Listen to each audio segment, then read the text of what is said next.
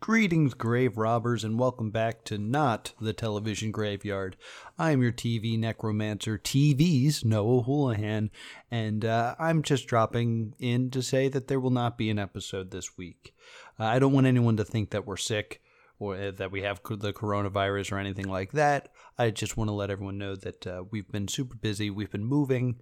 Uh, we both have jobs that have become more stressful because of the shutdown. So we're working really hard. We haven't had an access to a screen for a little bit to sit down and actually watch this.